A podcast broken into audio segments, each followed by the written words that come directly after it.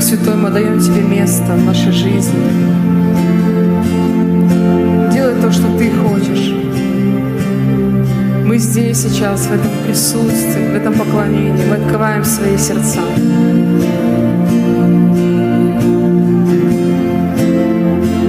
И прямо сейчас Ты производишь свою работу в нас. Ты так нежно работаешь с каждым. Наполняешь любовью, Ты даешь прощение, Ты наполняешь радостью, миром, Ты забираешь печаль.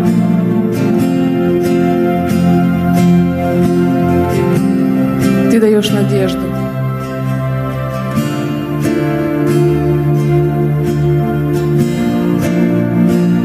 Дух Святой, мы даем Тебе это место.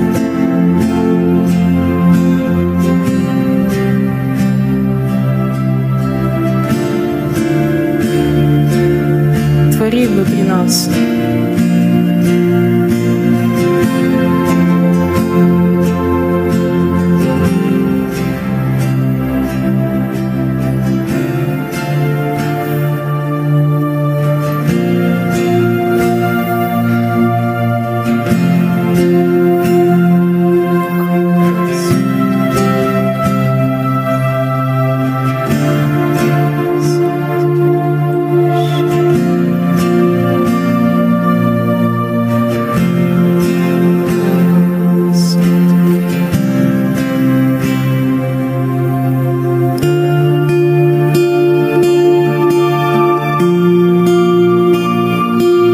Спасибо, что небеса открыты сейчас. Небеса открыты.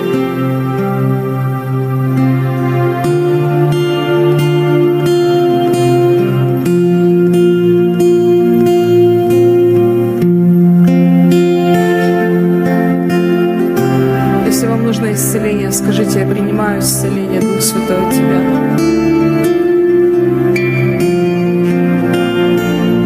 Говорите конкретную болезнь, от чего нужно исцеление. Говорите: Дух Святой, принимай исцеление. Исцеление щитовидной железы, исцеление печени, исцеление гайморита. Мы принимаем исцеление, Отец.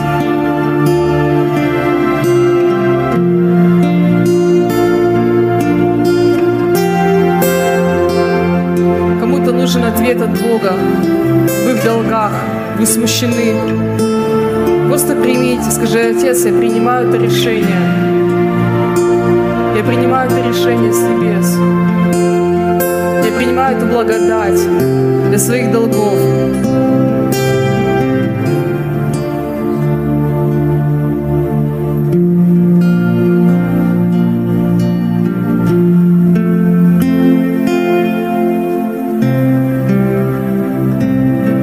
Благодарим Тебя, Дух Святой, благодарим Тебя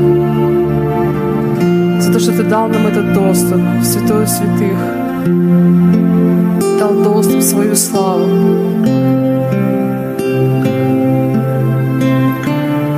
И Ты видишь нас достойными, чтобы войти в Твою славу, чтобы обитать в Твоей славе. Мы входим верою в славу Твою, в Твою реальность.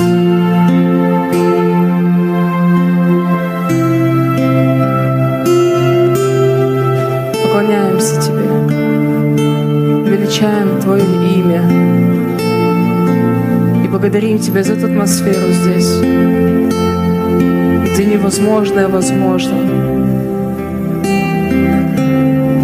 Атмосферу чудес, Твоей славы, Твоего присутствия, Твоей милости, Твоей благости.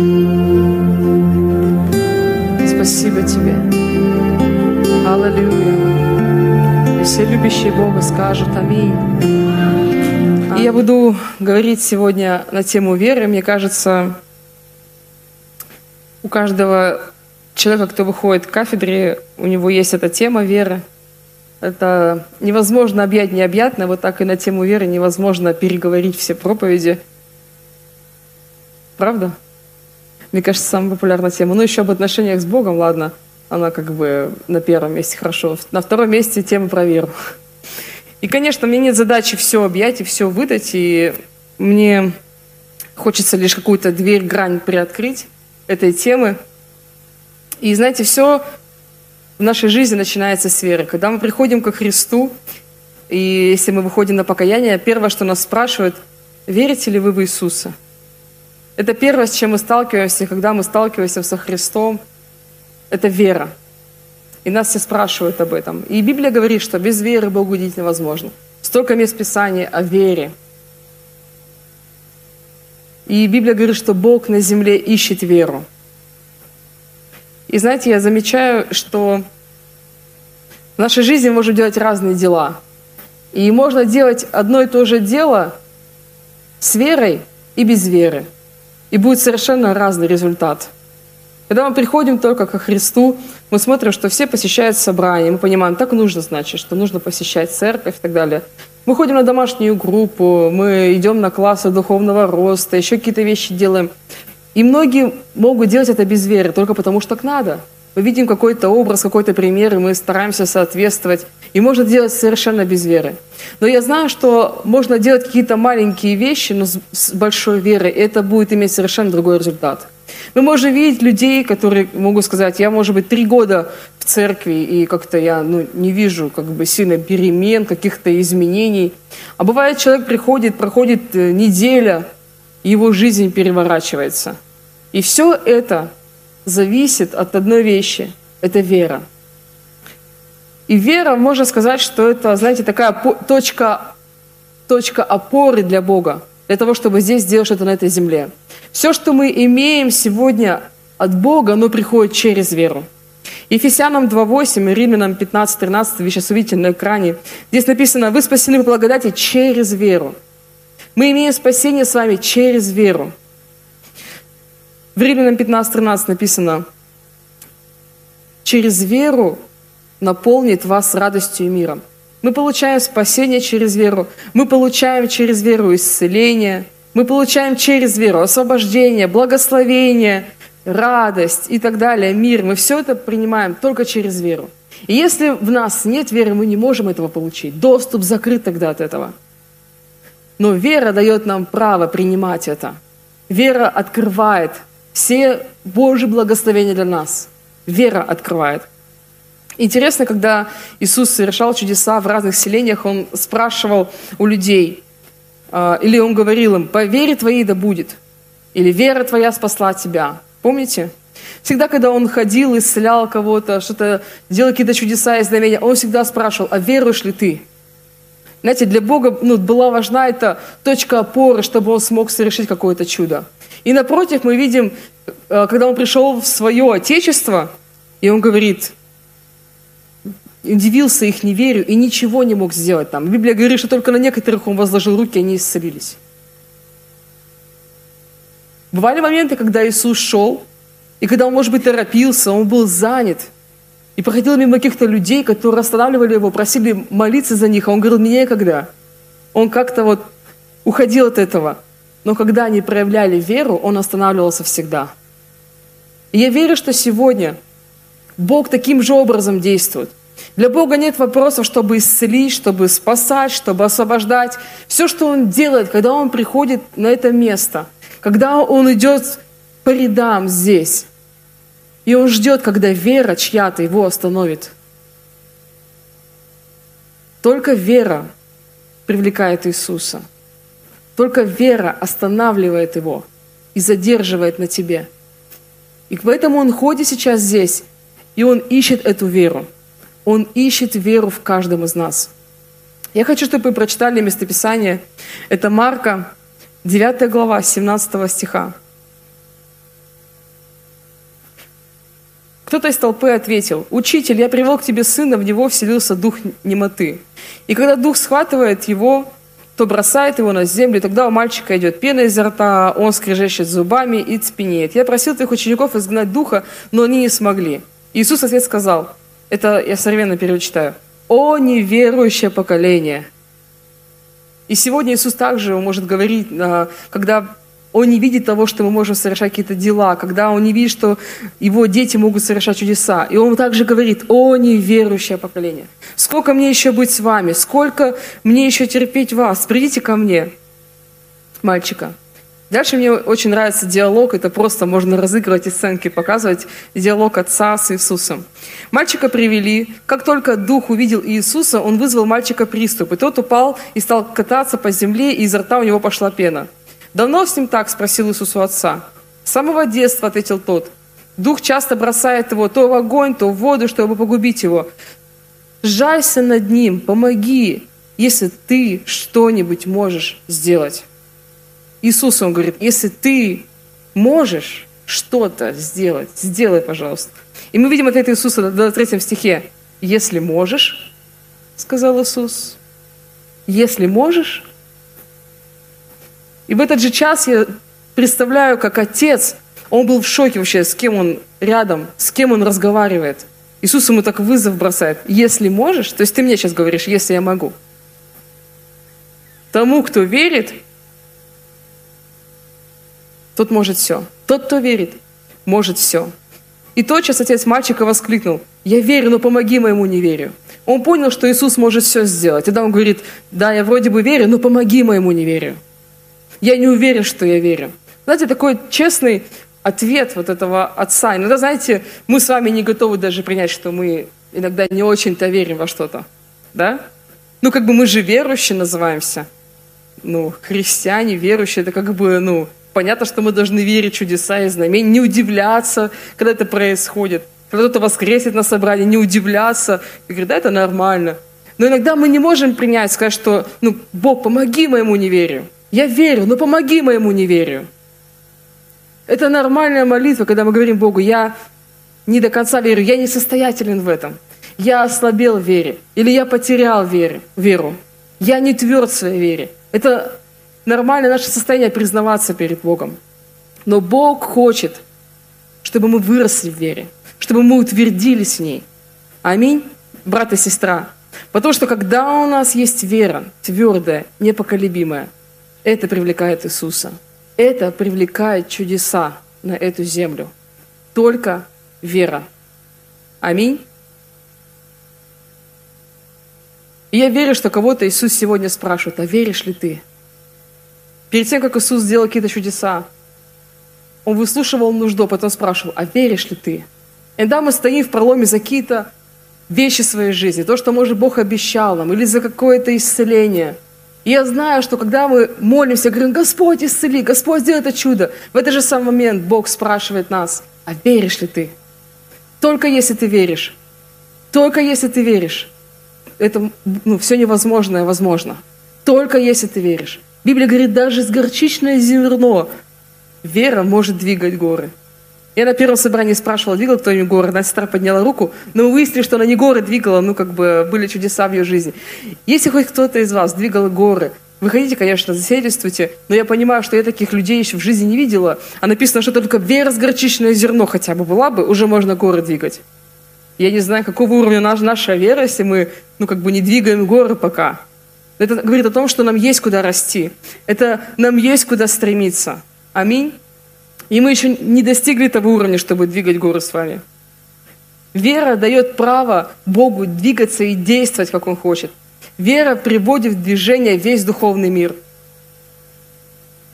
И вера также, она побуждает нас что-то делать. Она побуждает нас звать. Она поднимает нас на молитву. Она поднимает нас на поклонение. Она ставит нас на колени в смирении перед Господом. Только вера. Иногда мы смотрим и э, можем видеть такие молитвы, например, как Хайди Бейкер, да, вот она, когда выходит, э, говорит слово какое-то, она все время на колени становится, она может так, ну, полчаса, час, может на коленях просто молиться. И многие думают, ну, как бы, классно, но вот она вся так смирилась, ну, а где же вот эта победа, где вот это вот наступление, где вот это все? И интересно даже то, что она смиряется, это вера. Это вера, которая смиряет нас, ставит на колени перед Богом для того, чтобы Он пришел в народы, для того, чтобы Он пришел в город, для того, чтобы Он менял нации. И поэтому это не сокрушение перед врагом, когда мы стоим на коленях. Это наша вера, что Бог может это совершить. Аминь. Деяния шестнадцатая глава, пятый стих, здесь написано: «Церкви укреплялись в вере, и число уверовавших с каждым днем увеличилось». Я верю, что здесь есть связь. Когда церковь растет в вере, люди спасаются, число уверовавших увеличивается. Аминь. И поэтому я верю, что то, что хочет Бог, говорит нам сегодня, чтобы мы с вами росли в вере, чтобы мы с вами укреплялись. И я хочу поговорить о том, как расти в вере. И первое — это Римлянам десять семнадцать, известное местописание: «Вера от слышания, а слышание от Слова Божьего». Конечно, чем больше мы знаем Слово, чем больше мы читаем Слово, тем больше наша вера возрастает. Но здесь я хочу, чтобы мы обратили внимание, не только здесь имеется в виду написанное Слово, когда мы читаем с вами Библию. Это также вера наша растет, когда мы слышим Бога повседневно в своей жизни, когда мы получаем от Него Слово, когда мы просим пророческие слова, когда мы смотрим пророческие рисунки, картины, когда мы спим, может сон присниться, когда можем видеть видение. Любым образом Бог дает эти слова. И вот это услышанное слово от Бога, оно поднимает нас в веру. Аминь. Иногда бывает такое, я, я замечаю такое, когда, знаете, мы э, настолько перенасыщены этим. Вот даже прийти в церковь, столько много здесь слов можно получить. Очень много. Во время поклонения, когда поют, когда мы стоим, поклоняемся, Бог может говорить. Мы можем видеть, там, я не знаю, рисунки, танцы, выходят за пожертвования, говорит, выходят свидетельства, говорят, столько всего, просто море слова. Море, братья и сестры, слово, которое может наша вера расти. Но иногда мы настолько пресыщены этим. Когда были, например, там девяностые, и не было никакого слова, кроме Писания у тебя, Библии, и книги какой-нибудь Кеннета Хейгена, которая по рукам ходила у всех, чтобы тебе досталось, нужно ждать месяц, если не полгода.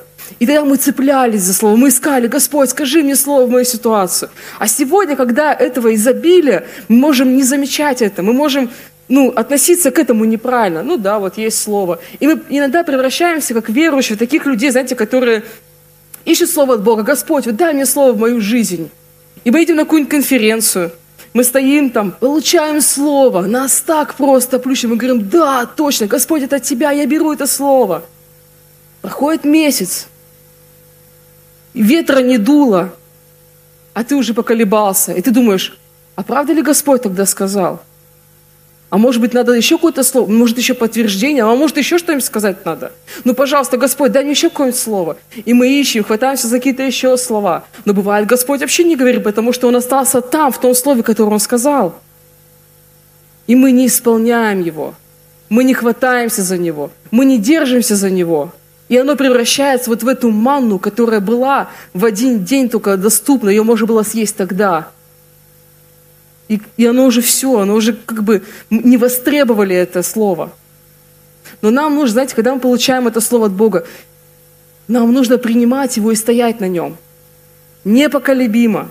Не искать еще там что-то пятьсот слов. И там превращаемся в такой сборник, знаете. У нас дома тома такие лежат, слова, которые говорил мне Господь. И там на пятьсот страниц том у нас. А если вернуться в то, что говорил Господь, и начать идти в этом, начать стоять на этом, исполнять это. Аминь. И тогда мы только растем, тогда мы идем с Господом по этому пути, а не когда просто мы ищем слова и ничего с ними не делаем. И занимаемся таким утешением, знаете, себя. Вера без дел мертва. Евреям одиннадцатая глава седьмой стих, здесь написано: «Верой Ной получил предупреждение о том, чего еще нельзя было видеть». И мы все понимаем, что у Ноя не было Библии, он не мог читать Слово, и чтобы вера его выросла. И все, что он сделал, Библия говорит, что он получил предупреждение о том, чего еще нельзя было видеть. Возможно, это видение было или еще как-то, но Бог предупредил его об этом. И послушайте, вот этому он старик был. Он вот пережил вот это, то, что Бог ему сказал. И он не спрашивал пятьсот раз подтверждения, хотя были атаки на это слово. Приходили люди, которые стреляли, крутили виска, говорили: совсем с ума сошел Ной. Семья его не понимала, чего происходит. Но он получил это слово, и он до конца был верен этому. Он сохранил эту веру и построил ковчег, и Бог через него спас народ. Через него, через его твердую веру и упование на Бога. Иногда, знаете, правда, нет никаких испытаний, может, мы получили какое-то слово, еще испытаний не было, мы уже сдулись. Но когда испытания, тогда что будем делать? Этот пример мне нравится на... конференции «Сила исцеления». Выходил один евангелист, и он делился о том, что Бог призвал, когда его э, к международному служению, к вот этим крузейтам евангелизационным. И он говорил, что Бог мне сказал, что я там буду проповедовать, там будут стадионы, будет много людей спасаться. И вот первый его крузейт, он приезжает, там не понял, в какую страну, они снимают стадион большой, и на этот стадион приходит восемьдесят человек во главе с пастором той церкви, которую пригласили. Неверующих никого. Ты призываешь на покаяние, а никто не выходит, потому что все спасены. А Бог ему обещал, Бог ему сказал: ты будешь приезжать, и будут стадионы там. А он приехал, ничего. Представьте, когда это первый раз, когда ты поехал, когда ты только-только вот как бы утвердился в слове, приходишь, и ничего не происходит. И разочарование просто подходит тебе, нагнетает тебя. Ты начинаешь Господа спрашивать, что происходит, почему так? Ты же мне обещал, ты то и то делал. Но, слава Богу, хватило ему силы и смирения сохранить веру внутри себя. Когда он уехал домой, прошло какое-то время, пастор ему этот звонит потом и говорит: знаешь, тот стадион, где мы, который мы снимали, рядом была тюрьма. И так громко там все оно звучало, что все, кто были в тюрьме, слушали то, что проповедовал. И очень много людей там спаслись, и церковь началась. И это было, поймите, только испытание. Только испытание. Вера, не вера, если не было испытания, которое вы прошли. Вера растет в испытаниях.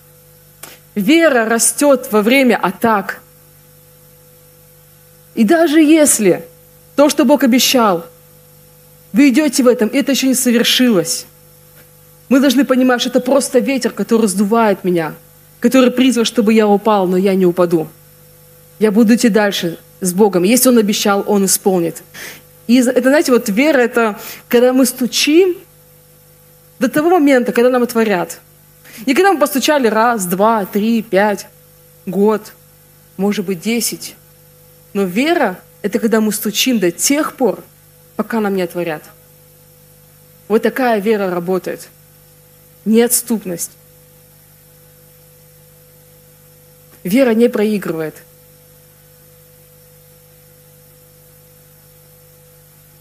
Аминь.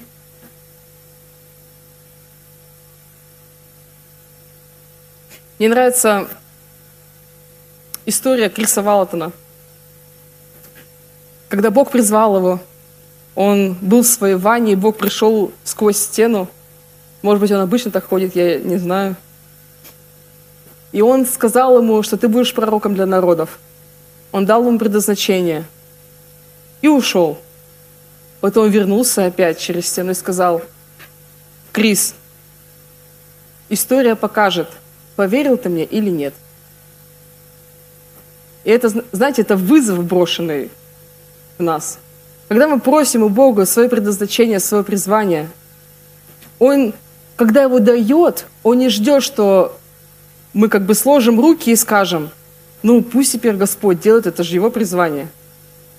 Ну, пусть Он как-то сам движет меня в этом.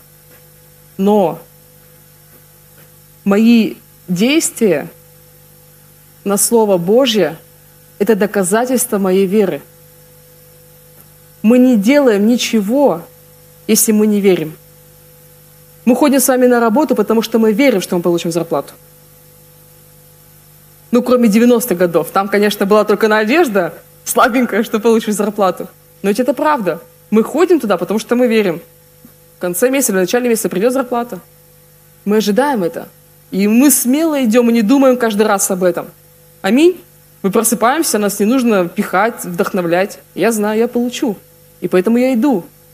И вот вера, всегда, когда мы во что-то верим, мы будем что-то делать. Вера будет нас двигать. Если мы верим в здоровое питание, что оно помогает мне хорошо функционировать как организм, мы будем хорошо питаться правильно. Если мы в эту теорию не верим, мы не будем питаться. И ничем не заставить тебя. Правда ведь? Мы жертвуем только тогда, когда мы верим, что Бог что-то делает в нашей жизни благодаря тому, что я жертвую. Мы никогда не будем жертвовать, если мы не верим. Если мы не доверяем Богу, мы не будем жертвовать. Не заставить тебя. Понимаете? Но даже если ты попробуешь первый раз, там, и ничего не получилось, ты еще больше в этом утвердишься. Иногда мы не молимся за больных людей, потому что мы сомневаемся, что они исцелятся. Вы же понимаете, что не все исцеляются. Аминь. Я думаю, переживали уже все это. Ты можешь помолиться, человек может не исцелиться. За второго можешь помолиться, человек может не исцелиться. За третьего помолиться, человек может не исцелиться. А мы же научены все с вами в детстве, когда подходишь к плите горячей, тебя хлопочки стукануло жаром. Ты понимаешь, так, с этим нужно аккуратно, ничего не вышло, нельзя потрогать. Ты второй раз, тебе второй раз жахнуло. Или третий раз не полезешь. И часто мы вот с этим, с таким опытом, когда ко Христу приходим, мы помолились за одного, а если он еще не верующий, он скажет, что ничего не произошло, еще хуже стало. Мы, опа, ручку-то убрали. Второй раз подходим к человеку помолиться, помолиться, ничего не произошло, опа, ручку убрали. И третий раз мы уже не пойдем, потому что мы уже сомневаемся, потому что мы раз попробовали, два попробовали, три попробовали, и все, и сдались. Мы не хотим переживать снова вот этот неуспех или разочарование. Но мы будем это переживать. Будем, братья. А, мы такие радостные что-то. Почему мы это переживаем? Да потому что это и есть проявление нашей веры. Если бы так все было просто, я помолился за всех, все исцелились, да все бы уже молились, понимаете? И веры не надо было, мы бы сто процентов были уверены, убеждены в этом. Но в этом и есть наш рост. Когда у нас не получилось, а мы все равно это делаем. Я имею в виду в хорошем смысле. Человек не исцелился, мы все равно молимся за исцеление, потому что Господь не сказал это делать. Аминь. И тогда, возможно, Бог ждет момент, когда просто ты разочаровался в этом, когда нет никакого результата. Но потом ты переламываешь себя и говоришь, а я все равно верю. Подходишь к человеку, начинаешь молиться, и Бог, и Бог увидит твою веру и по вере твоей да будет тебе. Иногда мы настолько боимся рисковать, что уже как бы обходим стороной эти моменты, когда Бог может совершить чудо. Но без этих рисков невозможно ничего, невозможно ничего по вере делать. Знаете, это одна из атак, которая есть сегодня на вере, на веру. Это дух материализма, человеческого, мирского всего. Когда, в принципе, все, что тебе нужно, ты можешь купить, взять, пойти, что-то приложить, какие-то усилия сделать. И уже, может быть, и верить не надо. Когда мы настолько привыкаем к этому физическому миру, что для нас духовный мир — это просто, ну, юродство какое-то. Какое-то все странное, непонятное. Нелогичное, неправильное. И мы можем жить в этом физическом мире лишь. И не понимая, что это духовный мир, в котором все может идти по-другому. И привыкаем к этому. Я, знаете, когда я еще в очках хожу, у меня зрение плохое, я иногда ношу очки, а иногда линзы. И я когда долго ношу линзы, потом одеваю очки, я какое-то время просто, я хожу, сшибаю углы, я вообще не ориентируюсь, у меня голова кружится. Потому что в очках у меня все вот такое выпуклое. Люди кажутся худыми. Если ты водишь автомобиль, у меня сбоку так все сглажено, так все углы, знаете, такое все какое-то вот уменьшенное. И я какое-то время не могу привыкнуть. То есть я привыкла проходить и угол не задевать. А в очках я все время что-то задену, где-то споткнусь там и так далее. Представьте, насколько твой взгляд привыкает как-то смотреть определенным образом. Когда я снимаю очки, одеваю линзы, я смотрю все вообще других размеров. Люди толще. Я им не говорю об этом, конечно. но они толще на самом деле, чего у них есть, когда ты в линзах. Все другое, весь мир другой, понимаете, когда ты в линзах. Я помню первый раз в жизни, когда только появились линзы в моей жизни, короче, я сняла очки, и я помню, вечером их одели мне, ну, в аптеке, и я выхожу на улицу, я понимаю, а мир-то другой, без очков. Все вообще иначе. И вот так же мы, знаете, с вами, когда живем, ну, когда мы погружаемся в духовный мир, какое-то время находимся в присутствии Божьем, потом выходим, думаем, как они вообще все живут в этом вот физическом мире. Все так грустно, скучно, однообразно. А там все по-другому. В духовном мире все по-другому. Аминь, братья и сестры. Но мы еще вернемся к этому. Это что-то убежало. Итак, вера без дел мертва, потому что только дела доказывают Богу, что ты поверил. Только наши дела, наш ответ на то, что нам сказал Господь, это доказательство того, что я верю в это. Второе, как растет наша вера, это свидетельство. Когда выходят сюда люди и говорят вот о славе Божьей, сегодня были очень хорошие свидетельства, мы должны понимать, что эти свидетельства, это Бог дает и для нас тоже. Конечно, Бог милостив, Он спасает, освобождает, там, дает победы, исцеляет и ради этих людей. Но Он также хочет, чтобы в нашей жизни это было. Он думает о тебе и обо мне в тот момент, когда люди свидетельствуют здесь. Потому что наша вера должна расти, она призвана расти, когда мы слышим славу Божью. Люди, которые встречались со Христом, мы видим, когда Он чудеса какие-то творил на этой земле. Люди, которые с Ним сталкивались, они переживали вот этого сверхъестественного Бога, живого Иисуса. И просто они были в шоке, что-то менялось в их жизни. И вот свидетельства, они призваны изменить нас. Они призваны поменять нашу реальность внутри, что это возможно. Это нормально, когда люди от рака исцеляются. Это нормально. И мы растем в вере в эти моменты, когда мы слышим эти свидетельства. И напротив, были ситуации, когда Иисус в конце своего пути, Он вспоминал то, что Он сделал. И там в одном месте написано, что Он говорил ученикам, ну вот я в том был селении, вот я в том был селении. И там люди исцелились, там исцелились. А кто последовал за мной? И знаете, ну как бы свидетельства не призваны, чтобы просто сделать чудо и все. Свидетельства призваны менять, приводить к покаянию, чтобы мы следовали за Христом. И поэтому наша вера, она всегда должна расти вот в эти моменты, когда мы слышим какие-то чудеса. И нам нельзя к этому приедаться, знаете, как бы прогуливать это время, когда здесь свидетельствуют. Либо относиться к этому, ну ладно, Бог сделал, а мне что-то не делает. Ну цепляйтесь за это. Это то же самое слово от Господа, которое мы слышим, что Бог исцеляет что-то, не знаю, чьи-то почки исцеляет. Кто-то вышел и рассказал, то хватайтесь, потому что это для вас слово от Бога, что Бог исцеляет сейчас почки. Аминь. И это, за это нужно хвататься, чтобы наша вера росла. И третье – это погружение в Его реальность. Это то, тот момент, когда наша вера растет, когда мы погружаемся в небесные сферы, погружаемся в поклонение, погружаемся в духовный мир. Евреям одиннадцать один в современном переводе, мне очень нравится, как здесь написано. Вера – это реальность ожидаемого и ощутимость невидимого. Вера – это реальность ожидаемого. Вера – это другая реальность, Божья реальность. И она отличается от физического мира. Совершенно отличается. И вот нам надо, знаете, погружаться в эту невидимую реальность Божью и смотреть Его глазами, Божьими глазами. Смотреть через вот эту Его призму на, на все, что мы проходим, на любые обстоятельства, на то, что происходит в этом мире. Нам важно слышать и видеть Бога. Аминь. И чем больше мы погружаемся вот в эту Его славу, потому что слава — это реальность Божья, это, это Его реальность, слава.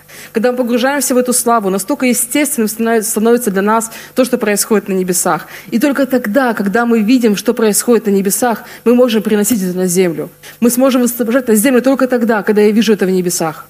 Но если я не вижу этого в небесах, если я не погружаюсь вот в эту духовную сферу, значит, что-то есть с моим взглядом духовным, что-то с моими ушами. Библия тоже много об этом говорит. Я хочу два местописания привести. Первое – это история э, с Илией. Библия говорит, что Бог сказал Илии, иди покажись Ахаву, и я дам дождь на землю. И если вы помните, он там был с отроком, и он говорит отроку, иди смотри к морю, там должна быть туча. Будет сейчас дождь. А сам он пошел молиться. Библия говорит, что он вот так зажал, зажал голову между коленок. Видимо, молился, Господи, дай дождь, Господи, дай дождь. И знаете, в этот момент я верю, что он видел вот эту картину небесную, что Бог дал дождь. Прибегает его отрок и говорит, а, или его спрашивают, ты что, дождь-то есть? Он говорит, нет дождя. Он говорит, не может быть, иди еще. Он пошел опять, отрок, приходит, смотрит, вглядывается. Пустошь, просто солнце в зените, жара, никаких, никакого облака, ничего не предвидится вообще. Приходит к Илии и говорит: ничего. А Илия говорит: ты плохо смотрел, иди еще смотри. И написано в Библии, что семь раз, семь раз отрок бегает и смотрит. И я понимаю, что Илия всегда в тот момент и не говорил, когда каждый раз отрок прибежал, и прибегал, говорил, что нет ничего. Он не говорил: ну вот, Слово Божие не работает. В этот момент он пребывал в небесной реальности, и он знал, дождь сто процентов будет. Бог обещал дождь. Я видел дождь, и он будет. И поэтому он говорил: иди еще, иди еще, иди еще. До того момента, пока не увидел он тучу. И он говорит: там есть тучка вот размером с ладонь. Он говорит: все, иди, говори Ахаву, пусть он движется, сейчас будет дождь. И это возможно только тогда, когда ты видел небесную реальность. Так твердо стоять на вере, на Божьем Слове, возможно, когда ты видел духовную реальность. И для тебя это естественно, что будет дождь. Для всех это будет неестественно, будет непонятно. Да нет ничего, ты что, не видишь своими глазами? Ну посмотри, нет, ничего не происходит. Люди не спасаются, что-то не происходит. А пророк говорит: все происходит, иди еще смотри. И вторая история, это с Елисеем в четвертом царстве, шестая глава с пятнадцатого стиха. Она сейчас будет у вас на экране. Я тоже расскажу своими словами. Это Елисей, он со своим слугой оказываются окруженными целыми колесницами, войском, и они пришли по его душу за Елисеем. И слуга говорит: увы, вот типа нас как бы сейчас возьмут и повяжут. И тогда Елисей говорит: да, все будет хорошо, он говорит слуге. Нас на самом деле больше, чем их. В физическом мире, физическими глазами их было двое. И целое полчища, которое пришло за ними. И тогда Елисей понял, что слуга, в общем, уже все почти умер от страха. Он говорит: Господь, открой его глаза. И когда глаза открылись слуги, тогда он увидел: о, да нас тут целое войско. Кони, колесницы вокруг нас, духовное войско с нами. И тогда ему не было уже страшно. Братья и сестры, я верю, что есть ситуации, в которых нам нужно просто, чтобы Бог открыл наши духовные глаза. Может быть, вы боитесь, там, что-то происходит, какие-то обстоятельства, ситуации. Иногда нужно просто, чтобы Бог открыл наши духовные глаза и уши. Мы не можем, поймите, пожалуйста, мы не можем никакие духовные испытания пройти, если наши глаза и уши закрыты. Мы как котята слепые, понимаете, будем тыкаться, мыкаться, что делать-то, что делать-то. Но когда мы видим реальность Божью, тогда все по-другому. Тогда нет страха, тогда уже нет таких переживаний, потому что ты знаешь, какой будет исход, ты уже знаешь, что всем кончится. Чем все кончится. Ты уже видел конц, кон, конец этой книги. Ты уже уверен, уже все. Но иногда мы можем быть в этих переживаниях, в этих тяжбах, страдать только из-за того, что наши уши и глаза закрыты. Бог сегодня хочет открыть чьи-то глаза и уши. Мы будем в конце молиться, и я верю, что как слуге Елисей по молитве просто открыл эти глаза, открыл духовные уши, и он начал видеть духовный мир. Он начал видеть настоящую реальность, как есть все на самом деле. Наша реальность должна быть небесной. Аминь. И я еще хочу заострить внимание на атаки, которые есть на нашу веру. Одно я сказала, это, знаете, такой э, дух материализма, когда все материально, только в физическом мире все существует, и мы не можем принять духовную реальность. Также я понимаю, что, знаете, есть разные испытания нашей веры. Есть испытания, когда мы просто получаем слово, ничего с ними не делаем, и проходит время, мы просто как бы застреваем вот на пути и разочаровываемся в этом. Думаю, наверное, Господь пошутил в моей жизни. Ну, что-то я плохо услышал. И мы как бы из-за того, что мы не идем в вере с этим словом, мы его теряем. Мы как бы оставляем его в запустении. Мы ничего с этим не делаем. Но есть испытания, на самом деле, которые, знаете, как вот ученики проходили. Вот просто представьте, представьте, все, с чем они связывали свою жизнь, когда Иисус их призвал, Он сказал: следуйте за мною. Они понимали: все, жизнь моя вообще будет по-другому сейчас. Все будет по-другому в моей жизни. Я теперь с Иисусом. Все, моя жизнь другая. Такая перспектива, так все классно. И просто все, с чем они связывали свои надежды, все свое упование, всю свою веру, все свое будущее, в один момент все рушится. Все разрушено. Потому что Спасителя убили. Конечно, они, может быть, догадывались, что его можно воскресить там как-то, но поймите, они пережили его смерть. И то, что он обещал, не исполнилось. Где царство его? Его убили и похоронили. И три дня они были в этом разочаровании, ученики. Ладно, его убили. Вся команда рассеялась. Все стали заниматься своими прежними делами. Иисус, предвидя это, Он говорил Петру в Луки двадцать два, тридцать один, тридцать два. «Симон, Симон, сатана просил, чтобы вы все были рассеяны, как пшеница. Но я молился о тебе, чтобы ты не потерял веру.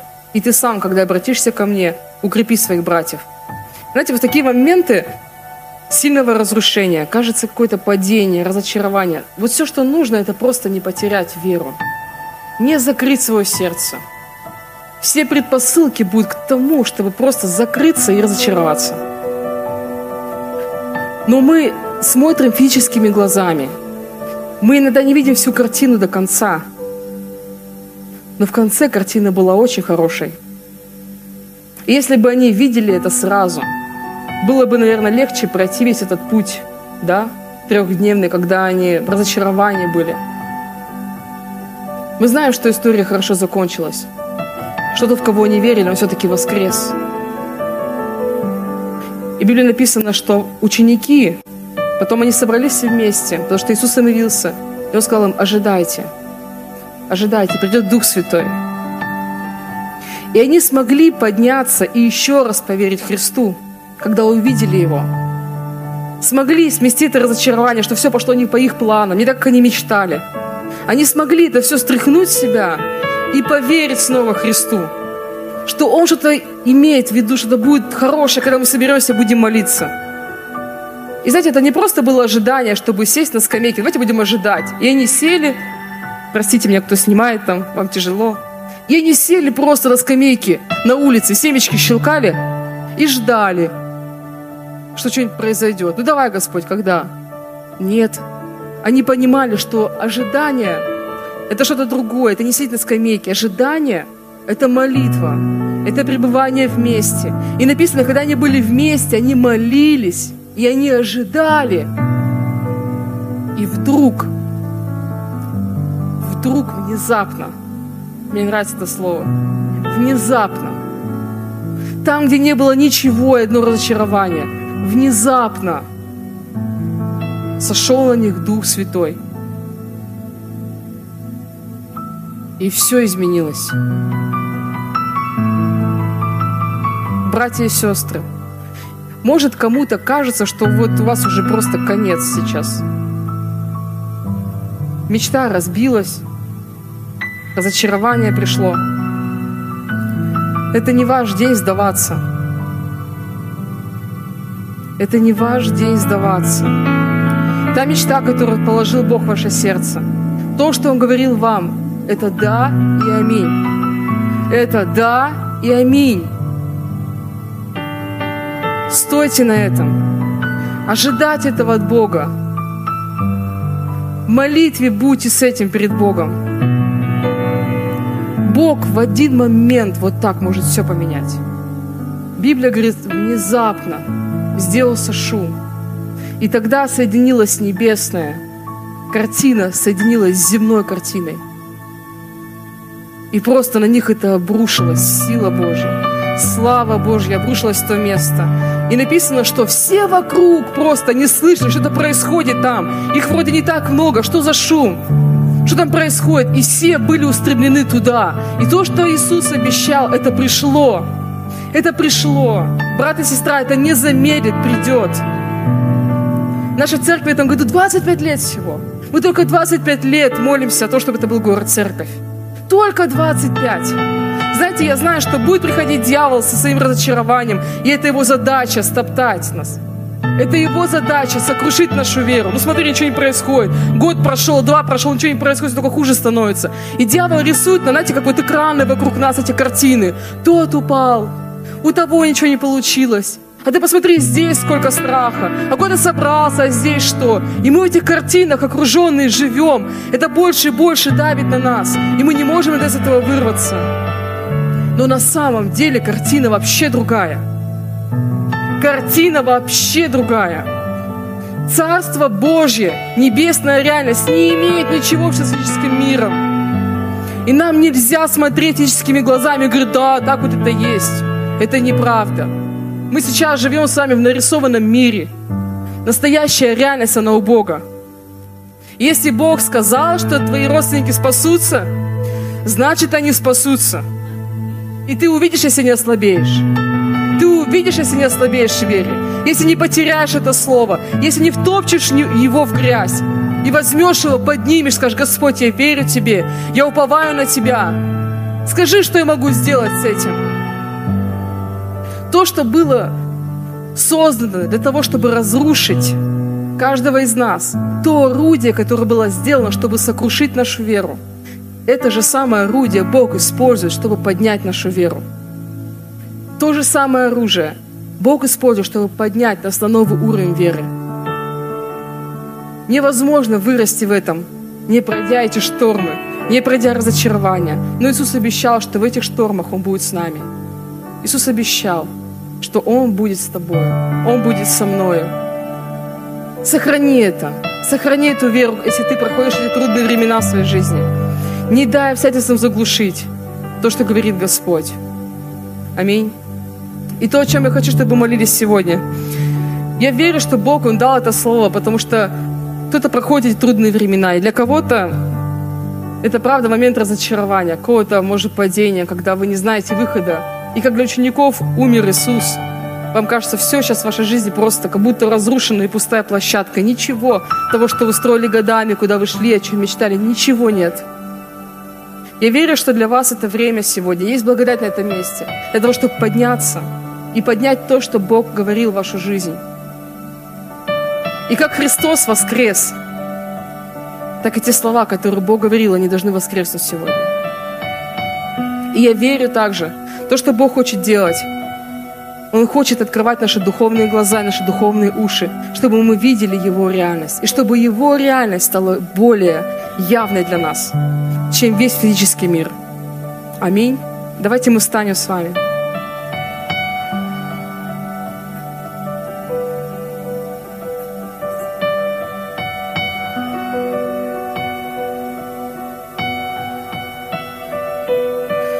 Аллилуйя. Отец, мы благодарим Тебя. Мы благодарим Тебя за то, что Ты здесь сейчас. Дух Святой, Ты здесь для того, чтобы поднять своих сынов, своих дочерей. Поднять их из разочарования. Я прошу Тебя, Дух Святой, приди. Приди, Господь, к этим людям, которые потерпели крушение.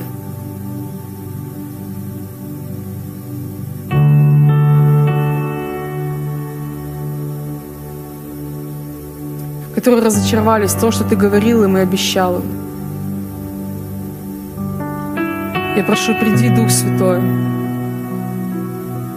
Вдохни дыхание жизни в этих людей, в их сердца. Сними всякое ожесточение, неверие, сними это. Мы освобождаем дух веры в их жизнь. Мы высвобождаем эту благодать для них, чтобы поднять эти слова Твои в их жизнь, чтобы поднять их и чтобы пойти с новой силой. И так как воскрес Ты, Господь, чтобы воскресли их те слова, которые Ты говорил, воскресли их мечты снова. Вдохни дыхание жизни во имя Иисуса Христа. Мы благодарим Тебя. Мы просим Тебя, Господь, открой наше сердце, открой наши духовные глаза и духовные уши, чтобы видеть Твою реальность. И как Елисей молился за своего слугу, чтобы он увидел духовную реальность, духовный мир. Мы просим, открой нам эти духовные небесные картины, чтобы нам не жить физическим миром, но чтобы нам жить над ним. Чтобы нам руководствоваться тем, что Ты говоришь, тем, что Ты делаешь во имя Иисуса. Подними, Господь, нас эту веру. Сними неверие. Сними разочарование во имя Иисуса Христа. Подними нас, Господь, в этом уповании на Тебя. Дай нам стоять твердо на то, что Ты сказал. И неизменно идти в этом, идти в этом. Не потерять веру во имя Иисуса. Открой мне глаза,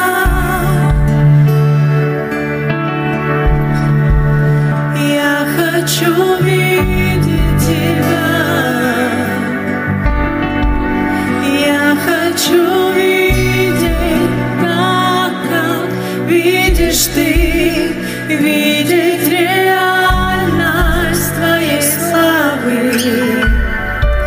Открой мне глаза, я хочу видеть, я хочу видеть тебя, я хочу.